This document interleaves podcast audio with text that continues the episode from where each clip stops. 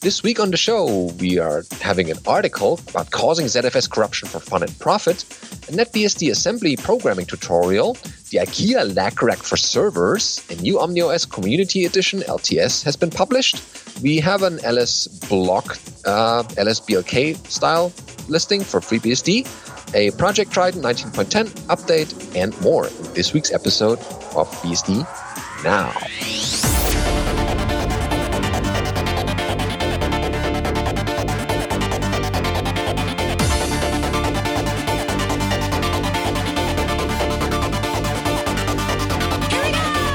BSD Now, episode 319, Lack Rack Jack, recorded for the 9th of October 2019. Hello, I'm your host, Benedict Reuschling. And I'm Alan Jude. And as you might expect, this is a new episode of BSD Now, and we should jump right into our headlines this week, which is causing ZFS corruption for fun and profit. Right. This is a post by Brian Elric from Datto, which is one of the companies that offers a backup service based on ZFS. And they say, Datto backs up data, and a lot of it. As of the time of this writing, Datto has over 500 petabytes of data stored on ZFS. This count includes both backup appliances we have sent to customers, as well as cloud storage servers that we used for secondary or tertiary backups of those appliances. At this scale, drive swaps are a daily occurrence, and data corruption is inevitable. How we handle this corruption when it happens determines whether we truly lose data or successfully restore from secondary backups. In this post, we'll be showing you some of how Datto has intentionally caused corruption on our testing environments to ensure we're building software that can properly handle these scenarios. Big disclaimer, you should absolutely not attempt these instructions on any system containing any data that you would like to keep. I provide no guarantee that the commands within this post will not completely destroy your zpool and your life. Yeah, better not. So it has some background on what is ZFS, but we don't really need to do that for this audience, do we? No. No, not anymore. So they talk a little bit about what the corruption might actually look like. So it says ZFS has mechanisms, referred to as scrub or scrubbing, to detect and repair silent data corruption. ZFS also gracefully handles drive failures and drive swaps. In this case, by corruption, we mean permanent data loss, where all of ZFS's internal backup replicas of the data are lost or destroyed. In a real-life scenario, this would be triggered, or would be a trigger to recover destroyed data off an off-site replica or a backup. In practice, these scenarios are rare, since ZFS is designed around preventing permanent corruption. But therein lies the problem. Since these corruption events are so rare, it's hard to write code to handle these scenarios, unless, of course, you can cause the corruption yourself. So, in ZFS, each VDEV is responsible for maintaining its integrity, meaning that we normally spread copies around so that losing any number of drives within the tolerance is allowed. Right? So if you have a RAID Z3, even if you lose 2 or 3 drives at once, it's okay as long as you can replace them before the 4th drive fails. Or, that's why mirrors in ZFS are allowed to be as arbitrarily deep as you need. I have a couple machines that are actually 4 deep mirrors. So that means every block is written to 4 different drives. So that system will just keep going for a long time, even if some of the drives fail. So looking at their setup, for this example, we'll be using a realistic example, a zpool with a single mirror VDEV with 2 backing physical disks. So they have a mirror of 2 hard drives. So the cause of this corruption, since this is a mirror setup, a naive solution to cause corruption would be to randomly DD the same sector on both of these 2 physical disks. This works, but it's equally likely to have just overwritten random unused space rather than to actually have hit some data. What we really want is to corrupt a specific snapshot, or even more specifically, a certain file in that snapshot, to simulate a more realistic minor corruption event. Luckily, we have a tool called ZDB, the ZFS debugger, which lets us view some low-level information about datasets and files. So after they created a dataset called CorruptMe and wrote some test data to it, and then took a snapshot of it, they can then use the ZDB DDD, so that's 3 levels of verbosity on dataset, on that snapshot, and they can see some information about it. Mm-hmm. There it is. Yep. And then when they dig into it a little bit more, turning the verbosity up to 5, you can actually see the byte ranges that are used on the disk. Or using those, the DVA or data virtual address, this is where on the disk the data actually lives. If you use those addresses and feed them into ZDB with the capital R flag, it can actually output what's there. And in this case, you can see it's the lorem ipsum stuff they wrote to that file. And you can specify how much you want to read and so on. So then they can use DD to skip to that specific sector and write different data to it. So looking at what they're doing, they're trying to read from the SDB1, which is their physical mirror, in 5 12-byte blocks and skipping ahead to a certain offset. So why doesn't it work? It turns out that it's a little bit different than that because the offsets used in ZFS are relative to the start of the ZFS data area, not the start of the partition. So when they adjust the offset to account for that 4 megabyte ZFS header at the beginning of the partition, then with raw DD, they can figure out what sector number it is and see the data that they're trying to read. So now they see their lorem ipsum, and so they can write from dev urandom over top of that data. So now when they run a scrub, they'll get a checksum error on those blocks. And it'll be on both of the drives in the mirror, and so the mirror will be like, sorry, I don't have any copies of that block that are good. And now you have permanent error on that file. And you can see in that snapshot, so when you run zpool status, you'll see permanent data error. And it says that snapshot, this file is broken. You'll have to restore it from a backup. So congratulations, you've successfully destroyed your data. So at the 500 petabyte scale, it's not a matter of if data corruption will happen, but when. Intentionally causing corruption is one of the strategies we use to ensure we're building software that can handle these rare but inevitable cases. To others out there using ZFS, I'm curious to hear if you solve this problem in a different way. We did quite a bit of experimentation with the zinject command before going with the more brute force method described here. So I'd be especially interested if you've had any luck simulating corruption using the zinject thing, which allow you to basically inject failures so you can simulate them. Yep. I think this jives quite well with a pull request I've seen being worked on at Datto to do a special kind of ZFS send to recover one corrupted file from a snapshot without having to resend the entire snapshot. Oh, yeah, just that area. Yep. Yeah, so basically, if, say, this simulation were to happen to you, they might actually be able to correct it by sending only those missing blocks. Oh, yes. I think I remember there's also a geom class now to simulate these drive errors in FreeBSD head somewhere. I think they did something. You can do some stuff like that with GNOP and others, yeah. Mm. But anyway, it's a good explanation of how to actually go from the data you get out of ZDB to where the data actually lives on disk. Yeah, the debugger shows you that. Mm-hmm. Among other things. But also, it's describing the difference between the DVAs and where it ends up on disk. It can get more complicated if you're not using a mirror. If you actually use RAID Z, the DVA is relative to the virtual disk that is all of the sectors columnized in RAID Z, so it can be a bit more complicated. But okay. Oh, well. I'm pretty sure that's why they used a mirror in their example. That's easier to demonstrate. Yeah, but it comes down to, as a backup company, at some point, it makes more sense to just have a second separate backup rather than adding more redundancy to the first backup.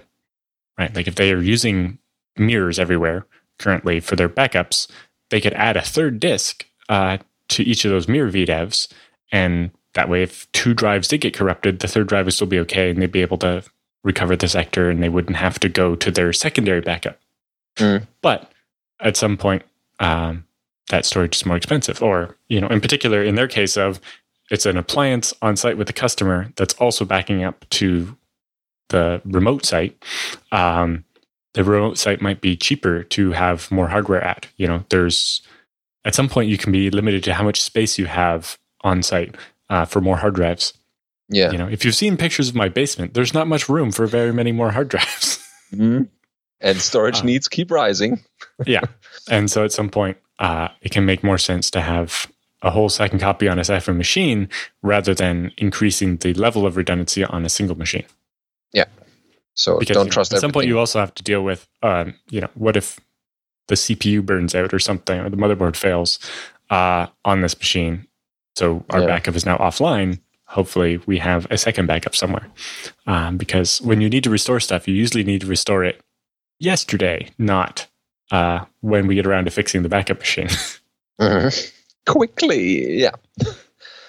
Yeah, as the disk drive keep rising, don't just put everything in one pool. Leave a backup separate in case things fail. All right, so next story that we have is a NetBSD assembly programming tutorial that we found. And it's a Spark64 version is also being prepared, they write, at the beginning of their tutorial and will be added here when done. This blog post provides how to write a simple Hello World program in pure assembly on NetBSD/AMD64. And they will not use or link against libc nor use GCC to compile it because... for the fun of it. It will be using GNU AS or GAS and therefore the AT&T syntax instead of Intel. So the first question right up front is, why assembly? Answer is, why not? Because it's fun to program in assembly directly. Contrary to a popular belief, assembly programs aren't always faster than what optimizing compilers produce. Nevertheless, it's good to be able to read assembly, especially when debugging C programs. Then they have a section on NetBSD syscalls here. In order for a program to do anything, it needs to communicate with the kernel. This is done by the syscall interface. NetBSD syscall numbers are specified in syscall.h. A lot of sys in there. Syscall numbers are defined by macros, and the comments describe the return value and parameters. For example, the very simple close syscall returns an integer and takes an integer argument. And you tell it which file descriptor to close, and it returns whether it did it or not. Yeah. That's the explanation here. And syscalls take the arguments in the same way as functions do, and NetBSD AMD64 syscall arguments are passed in the registers in this order. So they have RDI, RSI, RDX, then register 10, register 8, and register 9. And... who came up with that order? Maybe it's the architecture somehow. That is listed in a comment in the syscalls.c file. The syscall number is passed in RAX, register AX, I guess. It wouldn't find there what is defined. Yeah. Syscall return values are in EAX. So, for example, if you were to write out hello world, and we will write a program like this in a moment, you would use the write syscall to ask the kernel to write these bytes to the standard output. So you can see it. DOS services worked in a similar way to syscalls. So NetBSD ELF secret sauce, the ELF headers that NetBSD has, they have a special section identifying them as that. If you try to run an ELF that does not have this section, it will fail with exec format error. So you need that section so that the system can interpret what kind of format this is.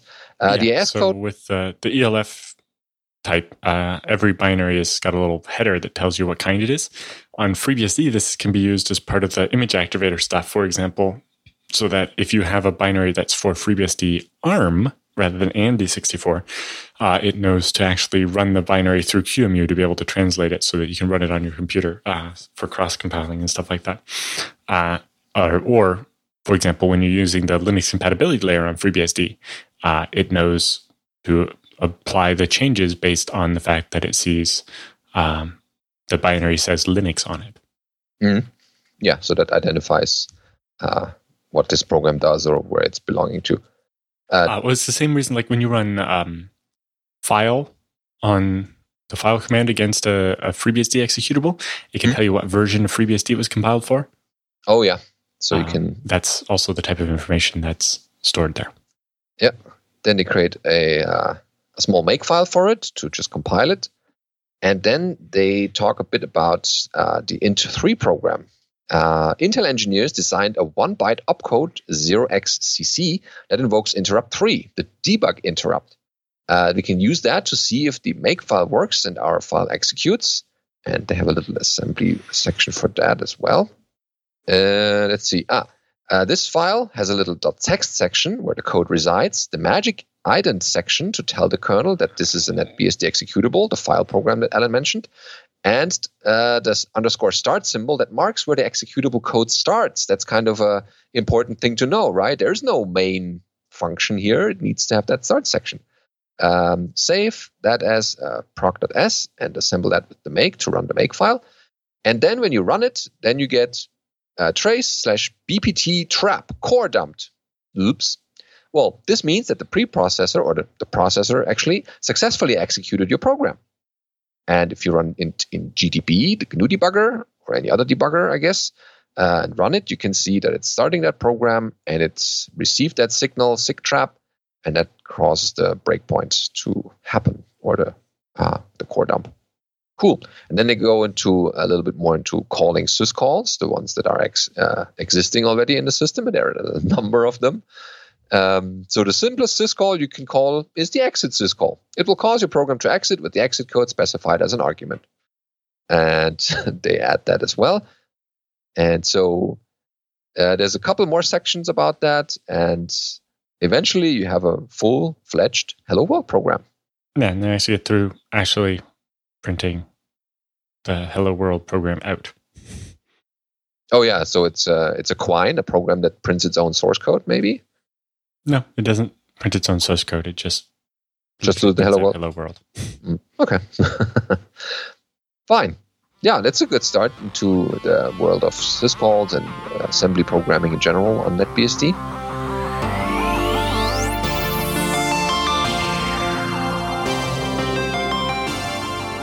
All right, time for the news roundup this week.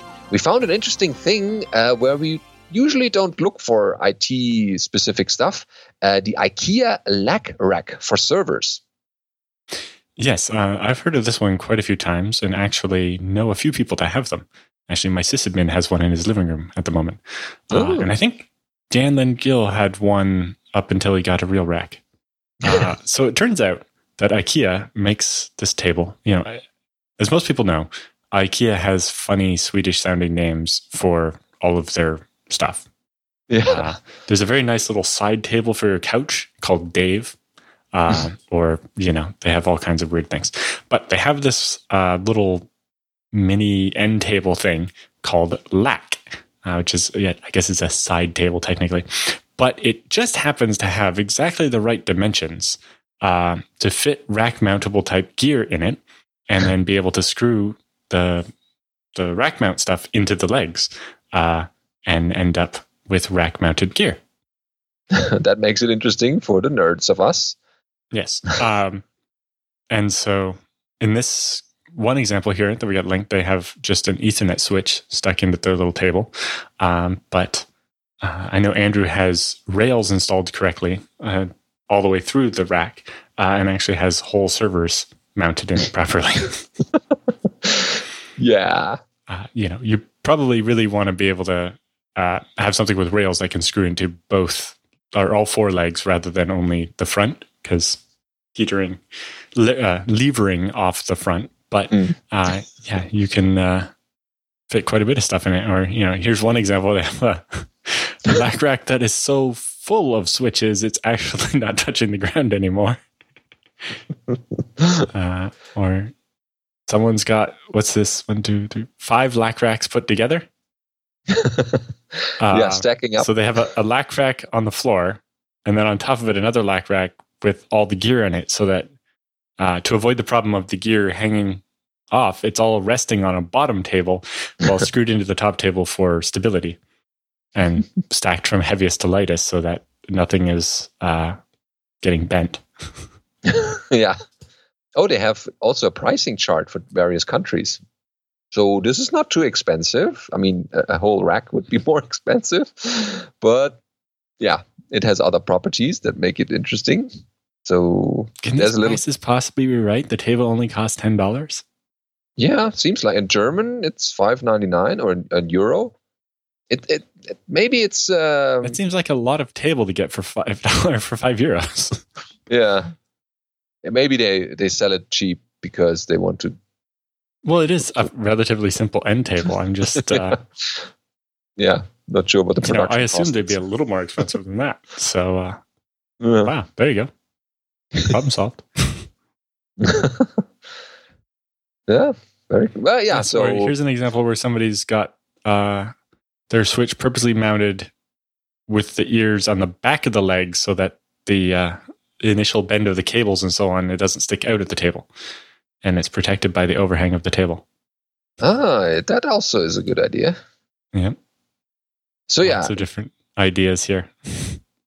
So on your next IKEA visit, have a look for those. Maybe it will fit in your data center somewhere. Yes, and they even have this. When temporarily not in use, multiple Lack racks can be stacked in a space-efficient manner. Unlike real rack servers. Yeah, that's a bit more space-hungry. But yeah, the idea is definitely good to use or abuse the original table. Yeah, that's quite amusing. Yeah, so check out the website for more pictures, and maybe you have some other ideas for this kind of hardware. Very nice. Okay, but we also have OmniOS Community Edition, R151030 LTS. So this has been published already in May of 2019, but we thought this... we haven't mentioned it, I guess, so we kind of do this now. So the OmniOS community is, or the Community Edition Association, more like, is proud to announce the general availability of OmniOS R151030, and this is published according to a 6-month release cycle. Ah, wait, then they also have one coming up soon, if that's the cycle, 6 months, and if this has been published in May. Okay, we'll look for future announcements. So that LTS version takes over from R151028, published in November 2018, and it since is an LTS release, it also takes over from R151022. This release will be supported for 3 years and is the first LTS release published by the OmniOS CE Association since taking over the reins from OmniTI in 2017. The next LTS release is scheduled for May 2021. Ah, here we go. And the old stable 15.10.26 release is now end of life. And they have a release schedule for further details. They mentioned that this is only a small selection of the new features and bug fixes in the new release. They are listed on their website, of course. So system features they have. Support for the SMB 2.1 client protocol has been added. The console now has full frame buffer support with variable resolution. More colors and Unicode fonts. So this is also visible in the bootloader. The SMB client is something we'd really like to have in FreeBSD. Mm. Yeah, I guess people have wanted that for a while now. The SMB1 client we had was fine up until recently when everybody disabled support for the old version. Yeah, security and all. So they also have several 32-bit only packages that have been moved to 64-bit only. Yeah, go with the times. OmniOS userland is now built with GCC version 8. And the default installation now includes NTPSec in place of NTP. The package can still be removed if not required. And they have a couple of system default parameters set. They're now installed in /etc/system.d_omniOS:/system:/defaults. And can be overwritten if necessary by creating additional local files under that etc system.d directory. They have also updates for commands and command options, zones. ZFS as well. Support for importing pools using a temporary name. And support for variable size D nodes. Okay, very nice. They have hardware support section supporting for modern AMD and Intel systems, new para virtualization drivers for running OmniOS under Microsoft Hyper-V and Azure in a beta version, and these are delivered by new driver Hyper-V PV packages, new BNX, Broadcom Net Extreme Network driver, and improved support for USB 3.1. All right, very nice. So we have now mentioned that, even though the release has happened in May already. Sorry about that. But yeah, here you know it now. Yep. So next we have a post by Vermidin talking about listing block devices on FreeBSD in the style of the lsblk command from Linux. So he goes on, when I work on a Linux system, I usually miss many of the nice FreeBSD tools like sockstat, gstat, tops IO mode, tops ability to sort by columns from the command line, USB config, RC order, BE ADM and BECTL, to idle and real-time priority commands, and so on and so on. But sometimes, which rarely happens, is a Linux having a very useful tool that's not available on FreeBSD. An example of this is lsblk, which does one thing and does it well. It lists all the block devices and their contents. It has some problems like listing a disk that is entirely under a ZFS pool on which lsblk displays two partitions instead of information about what ZFS is doing and so on. But if you look at slblk or lsblk on Linux, you'll see it says, oh, you have this disk, and it's this big, and it's of this type, and it's mounted over here. Mm-hmm. But it also has a tree. So if you have, for example, SDA, your main hard drive, and you can see it's about 1 terabyte, but it has a 500 megabyte boot partition and then its main partition, which in this case is actually LVM, which is their logical volume manager, and they split up into three different sub-partitions, basically. Or you can see that you have SDC and SDD, two other hard drives that are partitioned, but then are put together with MD RAID to make a RAID 10 on the /data partition. So those two disks are basically mirrored like you would do with gmirror. So when you want that information, it can be a little harder to come by in FreeBSD, especially because some of the tools are subsystem specific. For example, FreeBSD offers the cam control utility, which if you do cam control dev list, will give you a list of all the disks that are attached, except for it's not always quite all of them.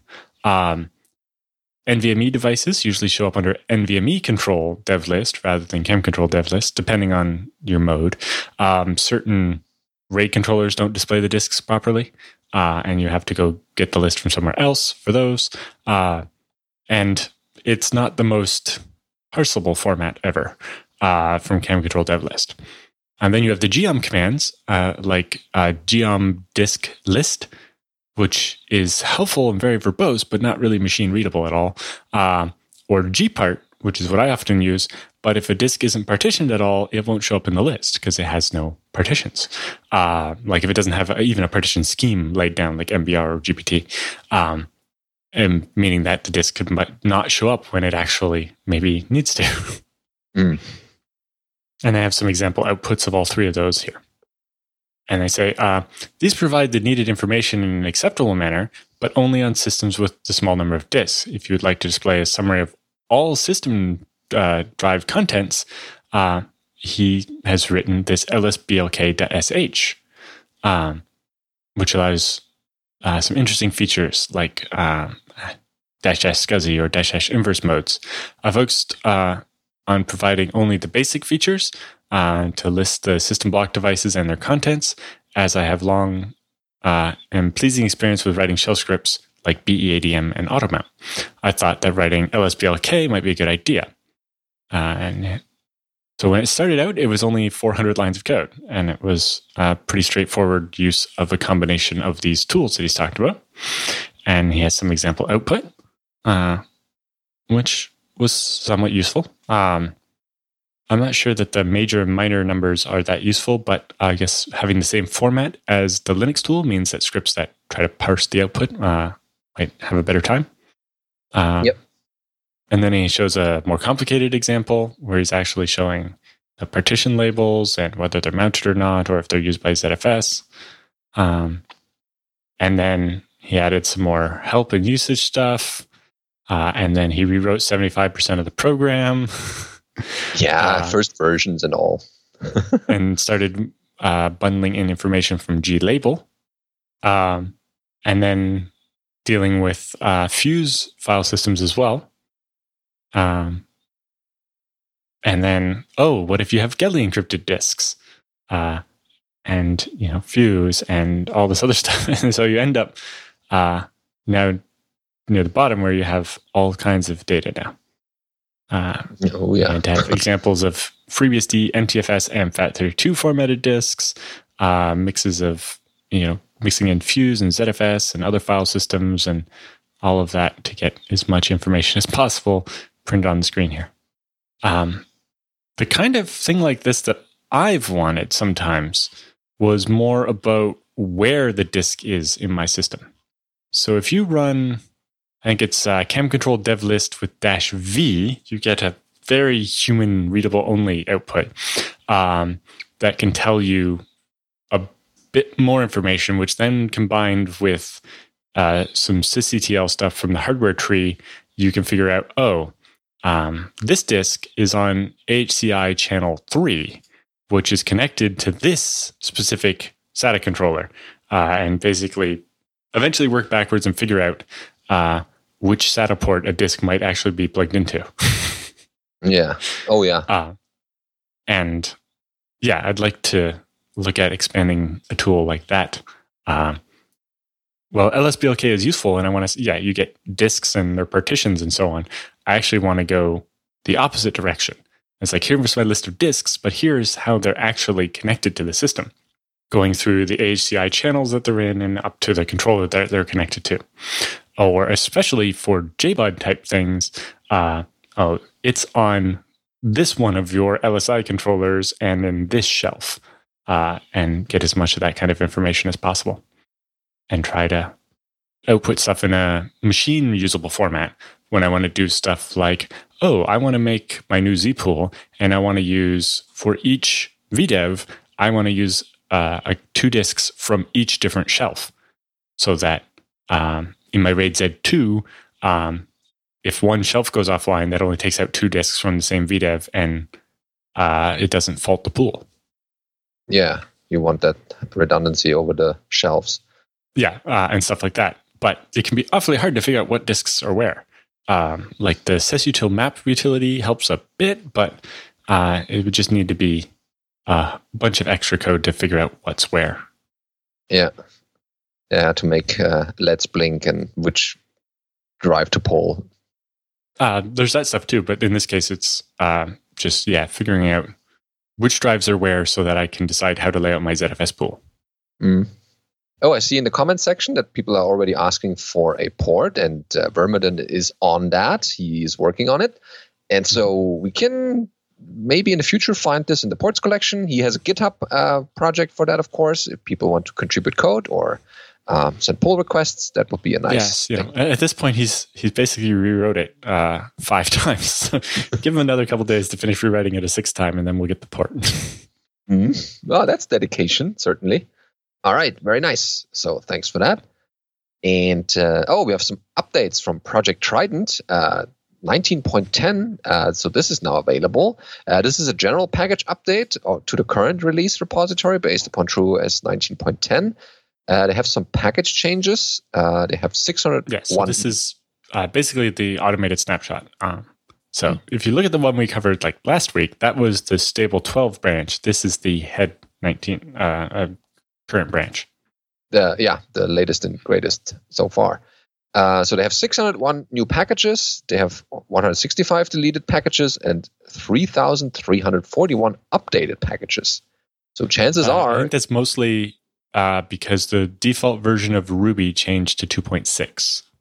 Oh, yes, that covers a lot of other ports. You throw a stone there. Lots of Ruby gems had to be updated. Yeah. So that's a big refresh for packages, this version of Project Trident. But definitely get it so you have the 19.10 and can help test out a little bit or use it as your main driver maybe. Very nice. So time for the Beastie Bits this week. It's a NetBSD building tools. We found a picture about that. What's this showing? This is a boot. No, wait, Why? This is booting on an Apple, or at least from an Apple connected keyboard. And what's it showing on the right? The right is a kind of a compile run. I'm not entirely sure. Is there some cross compiling maybe from an Apple? I don't think so. I'm not sure why TG put this in the. There's no description here. Okay, well, we'll leave it to the imagination. I guess you're right. It must be on an Apple because it has a FaceTime camera. Yeah, not many other devices have that. So I guess they can now cross-compile? Well, it's not cross-compile. It's running NetBSD 9 natively on some Apple device. Yeah. Okay. Well, because NetBSD runs pretty much everywhere and all the architectures you might imagine. Okay. Well, good to know. There's no further description here, so we have to guess what more. The next one is a bit more descriptive because sponsorships have opened for SNMP Mastery. Yes, this is Michael W. Lucas writing yet another book. So he writes, my next tech book will be SNMP Mastery. Much like PAM Mastery, I'm writing this book as a public service. SNMP is an uncomfortable fact of life. It's baroque, obtuse, and misunderstood. Now that I've shipped the Pseudo Mastery sponsor gifts, I'm opening print and ebook sponsorships, and there are links for both of those in his blog post. He's opened those for SNMP Mastery. The voices in his head tell him that he needs to write this with Lovecraftian cosmic horror reference. Yes, please. Because SNMP. Who knows if that'll actually work in the manuscript, however. So we'll stay tuned for that. When asked a bit about it, apparently the Jails book is not selling very well. And I'm wondering why that is. Why doesn't everybody go out and buy a copy of the Jails book? Because no matter how much you think you know about Jails, there's something you don't know in that book. It will make your life better. It's definitely a good book to have. Even if you're not currently working with Jails much, it's good to have if you do. Because just by knowing in the back of your head what you could do with Jails means that next time you're having a problem, it will dawn on you that, I see how I could solve this. Yeah. Encapsulate all your system services or your projects or your services that you have in little jails, and then you will be... Well, yes, like I have a bunch going on here in the system. Like I needed a GitLab setup, so definitely that's in a jail. It and its 800 dependencies and so on. But it's like, I need to set up a VPN. I don't really want the VPN to take over my host system. Or even in particular, I don't want this VPN to be able to access my home network, even though it's running on my home NAS. So I put that in a vImage jail. So it has its own separate network stack. And it has different IP addresses. And it's in its own VLAN. And it works great, even from inside a jail. Which, in the past, the VPN and stuff were one of the few things you couldn't do in a jail. But now you can. Yeah. It's all there in the book. And so, yes, I have a bunch of different jails. I have some jails that don't have any networking or some jails that don't have any restrictions. Yeah, you can fine-tune this jail, what it can do or can't do. Because, yes, for example, you can make a jail that is a chroot of / and doesn't have restrictions on what device entries you can access. And so then it just becomes a process group, kind of. It's just this kind of container thing, but it's not separate from your whole system. Yeah. Or you can limit it to use only one CPU or just 500K of memory or cool things like that. So you can really mess with people if you just give them access to the jail this way. But yeah, we digress. Definitely check out Michael W. Lucas's books. And if you have a little money left, then why don't you sponsor his SNMP Mastery book that's coming soon, or what is currently working on. Okay, then we have some news from Package Source because it's 2019, quarter 3. This release announcement is out for the new Package Source version, or the quarterly release, I would say. They are proud to announce the 64th quarterly release of Package Source, the cross-platform packaging system. Package Source is available with more than 20,000 packages running on 23 separate platforms. And you can find more information, of course, on packagesource.org. So in summary, 301 packages were added, many new games, emulators, audio tools. I guess I lost a lot of people after mentioning games. R and Ruby packages. 114 packages were removed and 1,682 package updates were made to 1,280 unique packages. Wow, that's a lot. Part of the TechLive packages were updated for the 2019 release as well. Okay. And we have new versions of Blender, Emacs, Firefox, Go, LibreOffice, Mate, Mesa, Mono, Mumble, MySQL, Nextcloud, PHP, Postgres, Python, Ruby, Rust, SQLite, VLC, WeChat, etc. And notable removals are getting rid of Postgres 8 and 9.1, 2, and 3, but you can still have Postgres 9.4, 9.5, 9.6, 10, and 11. Yep, these are fairly recent still. So yeah, check out the new package source quarterly drop or release. Well, what's next here? It's not prefetch. It's pf. Is it pfetch? Pfetch, not fetch. pfetch something. Pfetch, a simple system information tool written in POSIX SH, which is why it's having the P in front. It's doing what you think. It's showing you a simple system information tool written entirely in POSIX shell using features built into the language itself where possible. And the source code is highly documented, and they hope here that it will act as a learning resource for POSIX SH and simple information detection across various different operating systems. If you remember a previous episode we did, there was the Pure SH Bible, which was well received. So the same person has now made a tool. What was that? I think it was NeoFetch was the one we looked at before that had all the colors and stuff, but was not very good at detecting BSD and kept saying like insane amounts of RAM and so on.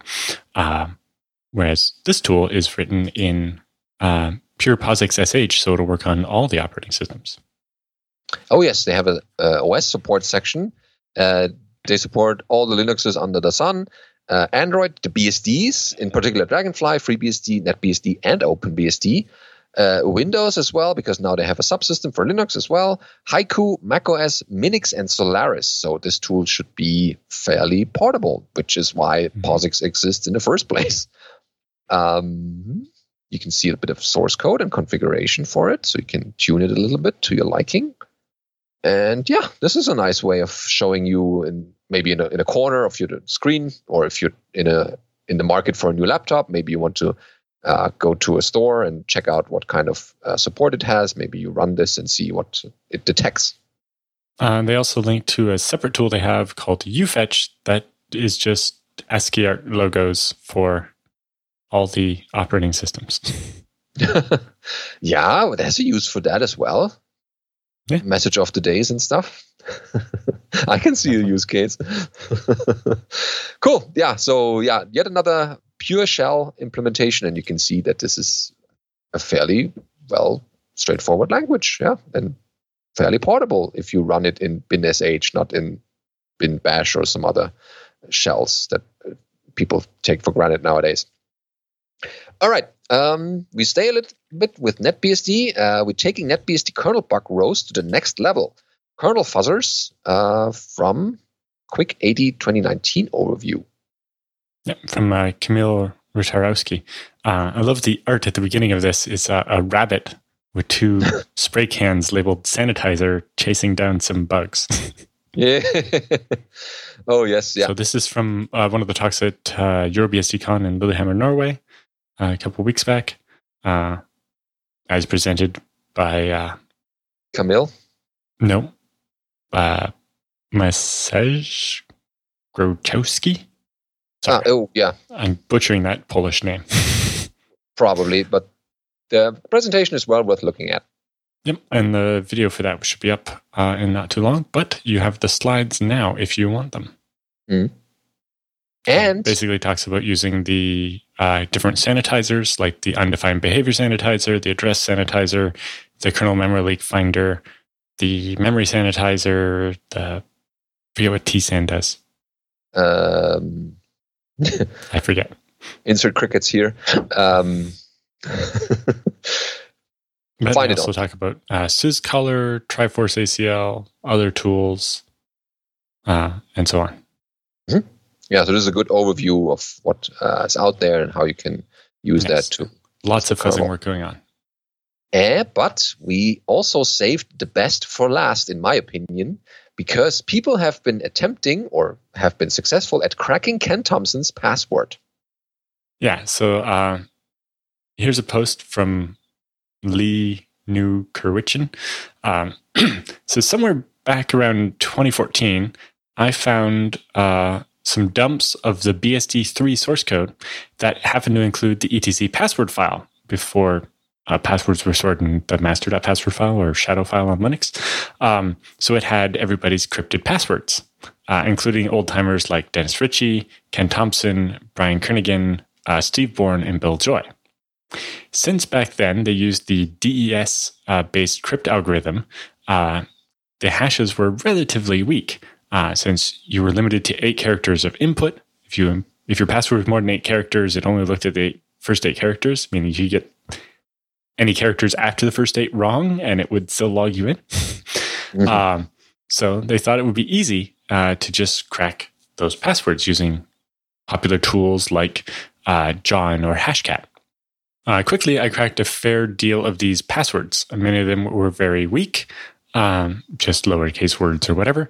Although Brian Kernighan's password was /., /., which is easy to type on a QWERTY keyboard and is special character, so maybe not something most brute forcers or guessers would have gotten. But that's interesting. However, Ken's password eluded my cracking endeavors. Even an exhaustive search over all lowercase letter and digit combinations, which took several days back in 2014, yielded no results.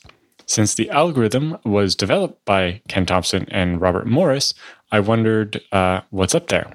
I also realized that compared to other password hashing schemes like NTLM, crypt turns out to be quite a bit slower to crack and perhaps also less optimized.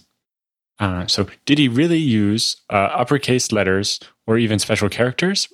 Back then, an exhaustive 7-bit password brute force search would have taken over 2 years on a modern machine. But recently, the topic came up at the Unix Heritage Society's mailing list. And this person shared their results and frustration in not being able to crack Ken's password. Finally, Nigel Williams... came up with the answer. So they show the hash, which was, it's like 10 characters of uppercaseness or whatever. Crypt was pretty basic. It turns out that Ken's password was P/Q2-Q4! It took about 4 and a bit days on an AMD Radeon Vega 64 running Hashcat at about 930 million hashes per second during that time. Those familiar know that the hash rate fluctuates and slows down toward the end as you get the more silly passwords and so on. As it turns out, this is a chess move in the chess descriptive notation and the beginning of many common openings in chess. This fits very well with Ken Thompson's background in computer chess. So I'm very happy that this mystery has been solved now, and I'm pleased to finally have the answer. See, this is interesting. I mean, you shouldn't crack people's passwords, but I guess from this perspective... Well, yeah, BSD3 would be from the 80s? Yeah. From way back when, yeah. I think it'd be late 80s. I don't remember exactly. Hope they switched to different passwords. Before I knew what a computer was. Yeah. And I guess those are probably now in everyone's password checker. Just in case people... Yes. The real tip is don't use only DES for passwords because, you can exhaust that space in a couple of days now. Yeah. What would have taken 2 years before doesn't anymore. And, the person who spent 4 days on it only used one video card by the sounds of it versus, a determined attacker could, go on Amazon and rent 100 video cards for a couple of days. Yeah, sure. Definitely wasn't a thing you could do back then.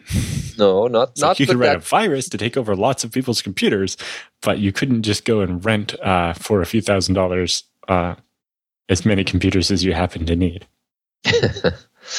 Yeah, so it's interesting not just to reveal the password, but also passwords, but also what the passwords reveal about the people using those. So yeah, we thought this would be interesting for people to see. Yeah, it came up on IRC and I was just like, ooh, I'm grabbing that story.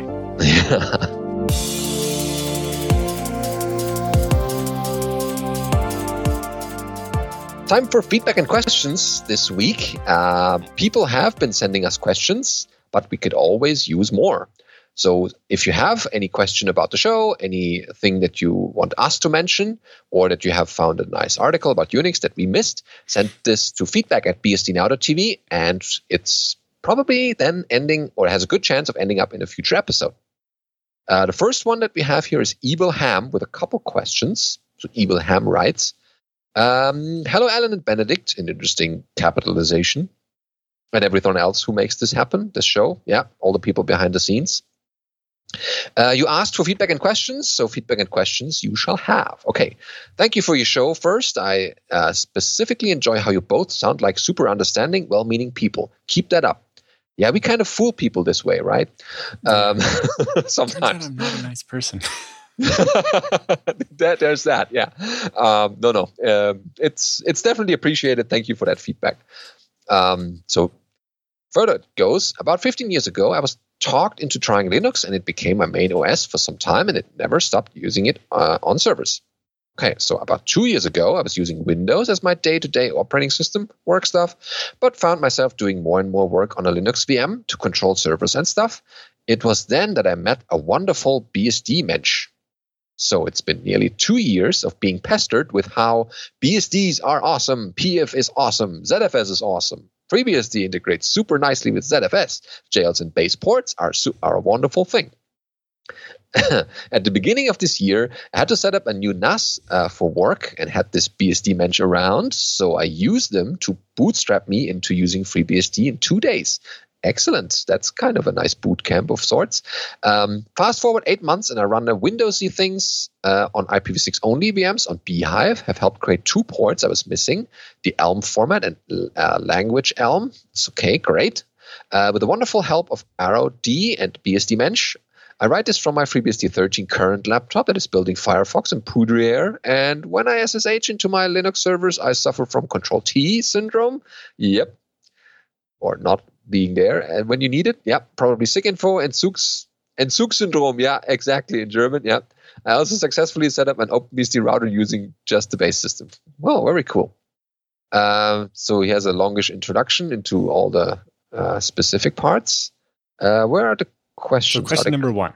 That NAS was started, everything required encryption at rest on the whole OS, but it required remote decryption of the system. Threat being someone breaking in and stealing the device, not someone physically fiddling with things and patiently waiting. Having the Linux mentality, it was a bit mind-boggling to realize that there is no equivalent to init ramfs were to run like a dropbear instance, for example, to remotely unlock the disk and move on with the boot. Instead, we figured out that we should install a base system on an unencrypted Z pool, unlock, and then run the kernel mount root from, set the mount root prompt basically, and reboot-r into the fully encrypted system.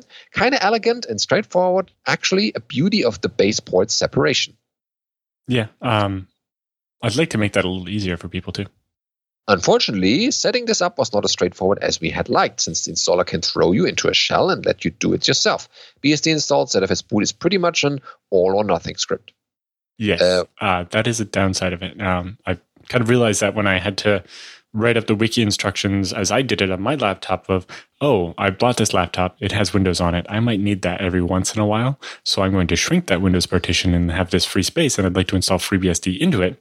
And the installer's only option is overwrite the whole hard drive of FreeBSD. Yeah. Yeah, there's that. Okay, sure. What I would have liked would have been something like ZFS boot setup pool script step that takes a disk or Geli encrypted partition and uses the nice defaults on it and does only that. I'm a bit unsure if extracting this step would be interesting at all for the project, and not really sure how to go about that implicit question. Yeah, there might be some value in splitting ZFS boot into two or three separate parts, like laying down the partitions and such. And then the one that actually sets up the pool. So you have three parts: partitioning the disks, setting up the pool, and then creating the file systems. Because sometimes you'd like to be able to say, hey, here's a list of disks and this layout. Please make the pool for me. Or I already have a pool now that I've created manually with my fancy setup. Now, please put a normal FreeBSD install on top of it. And then optionally maybe have that be extended to have an option of make me this unencrypted pre-boot environment that will just reroute me into the newer system. The other current problem with the reroute concept is that the kernel, you don't reload the kernel when you reroute. And so you have to make sure to keep the kernel that's in that pre-boot environment in sync with the kernel that you would normally be trying to run.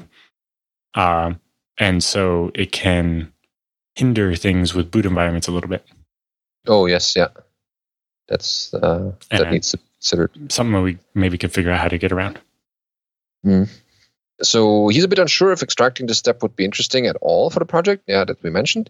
He knows that it's mostly a matter of changing stuff in user bin BSD install scripts, but don't really think that's worth the full developer's handbook effort at the moment. Well, reading that is always nice for other things. So also a bit unsure if this kind of setup is something perfectly obvious to BSD people or considered utterly useless, and that's why the internet appears to not know about it. Well, there are use cases. A couple of other people who do it, they usually just use something like MFS BSD for ease of use. But it's definitely useful and something I know a number of people do, and making it easier would be good. Yeah. So don't hold back. Send us a review, a patch. Why not? I know that there's been some talk about, BSD install 2.0. So definitely. I have some ideas written down somewhere. I built like a flowchart of what I thought the user-facing steps to an install should be. Trying to basically, I think right now BSD install asks too many questions, and is gets to the point that it confuses the user to get them to give up instead of getting to the end of the install. And there's a lot that could be done to improve things, and so we're definitely open to ideas and discussions on that. Mm-hmm. Okay, so the second question is, I've been defaulting to SND.io and compiling my media ports with it. It seems to work much better for me, and I really wonder two things that the internet doesn't appear to know. Are there plans to having it be the default on FreeBSD? If is that even doable? I don't even know. I thought SND.io was an OpenBSD thing. I didn't know that was a thing on FreeBSD. I have no idea what the defaults might be. That might be best to... It's not really in the purview of the graphics working group, but they tend to be the people that know what's happening with desktop-y stuff.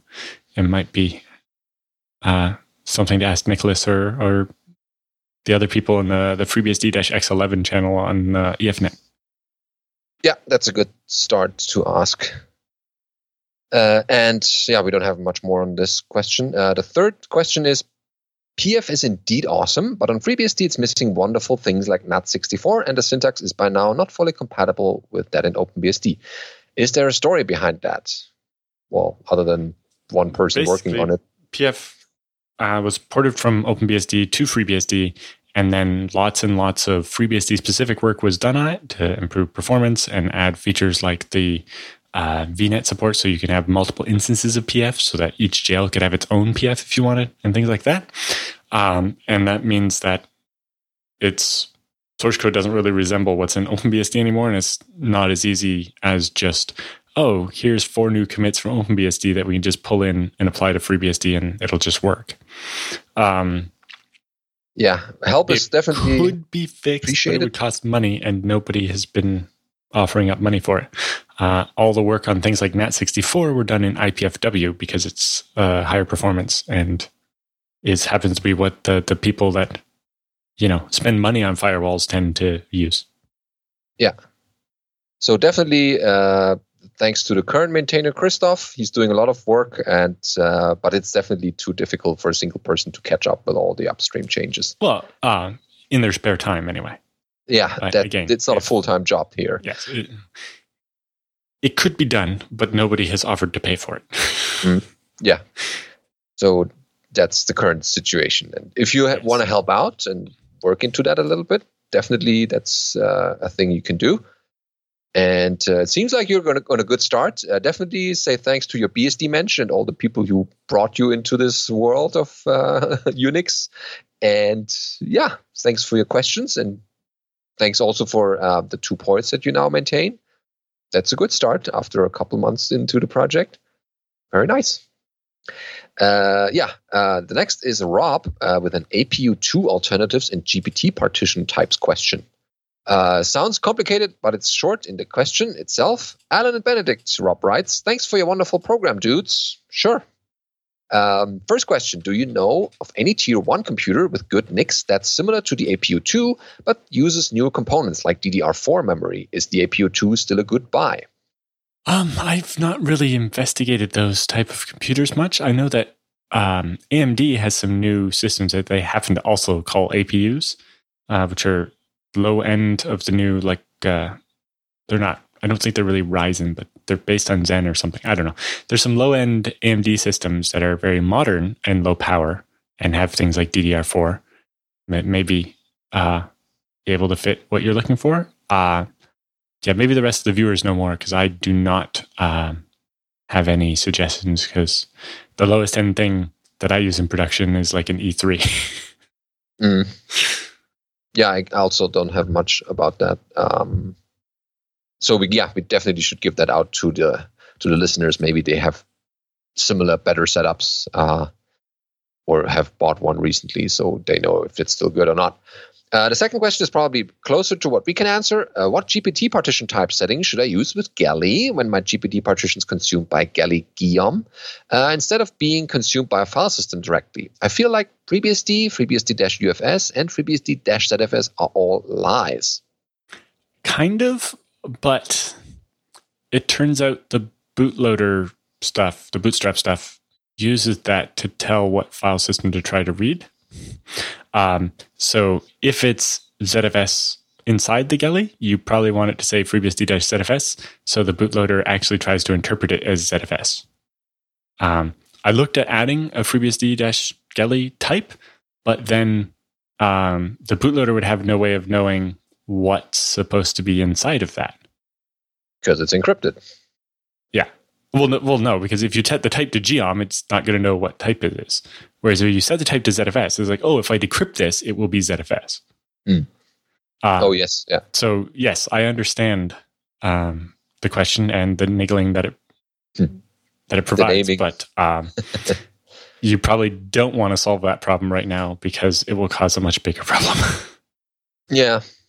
Just grind your teeth and be done with it. So for now, unless you want to grind your teeth into that problem. But as Alan said, it's a bit more involved than just changing a label. Okay, but thanks for those questions. And last but not least this week is Tom with the FreeBSD. A question about the journal article that Andrew Fengler recently wrote for the FreeBSD Journal. Thanks for that at this point to Andrew. So Tom writes, hey, Alan and Benedict, I'm here with another question on jails. I was reading the article Advanced Jail Management with EasyJail in the now free FreeBSD Journal. And yeah, definitely check out the free journals. It's free now. People haven't noticed that. Yes, you can read all the journals now for free without paying money. So back to the question. He mentions, since the router is not, and this is quoted, since the router is not doing NAT, any jail with a private IP address will not be able to connect out. We can work around this by running our own NAT somewhere, but we probably do not want to NAT our entire server.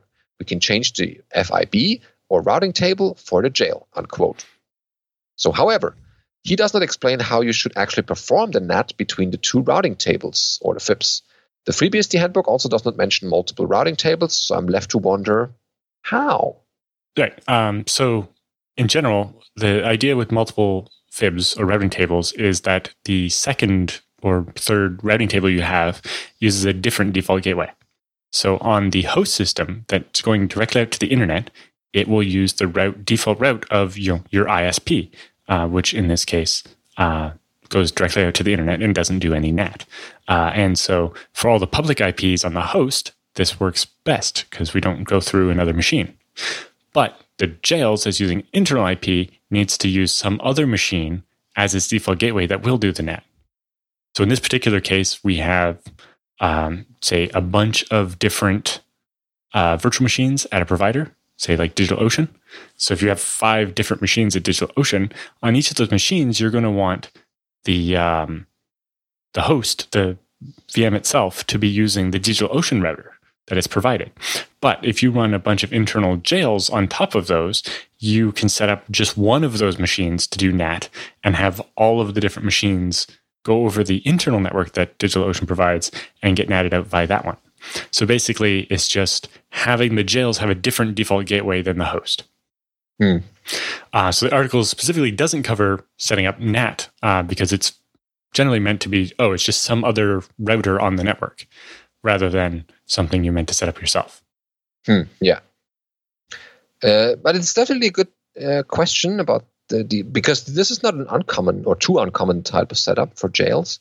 Right. So the misconception Tom seems to have is about, he keeps mentioning doing that between the two routing tables, and it's not. Each jail is either in that routing table or in the other routing table.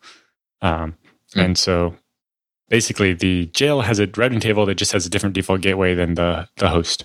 And then whatever default gateway you're pointing to is meant to do the NAT. If you just want to do the NAT on the host on the way out, then you don't need to do something like this at all. But in our scale engine setup, we had like 20 plus machines, and it didn't make sense to set up NAT on all 20 machines versus have all 20 machines go use a specific machine we had to do their NAT out of one IP address, while the rest of the host machines still talk directly to the ISP's router, so that the gigabits of traffic we're sending to the internet aren't having to go through our poor little NAT machine. So that machine doesn't become a single point of failure, where all of our internet-facing traffic is really running off the redundant router of the ISP, so that there's no extra machines for us to manage or extra bottlenecks there. And then just the jails that need NAT because they don't have real IP addresses are going out via our little NAT machine. Yeah, that should help answering that question or clean up the article a little bit. So thanks for that question. And that pretty much wraps up our episode for this week. Thank you for listening. And again, if you have any show topics or content for us, then send an email to feedback@bsdnow.tv.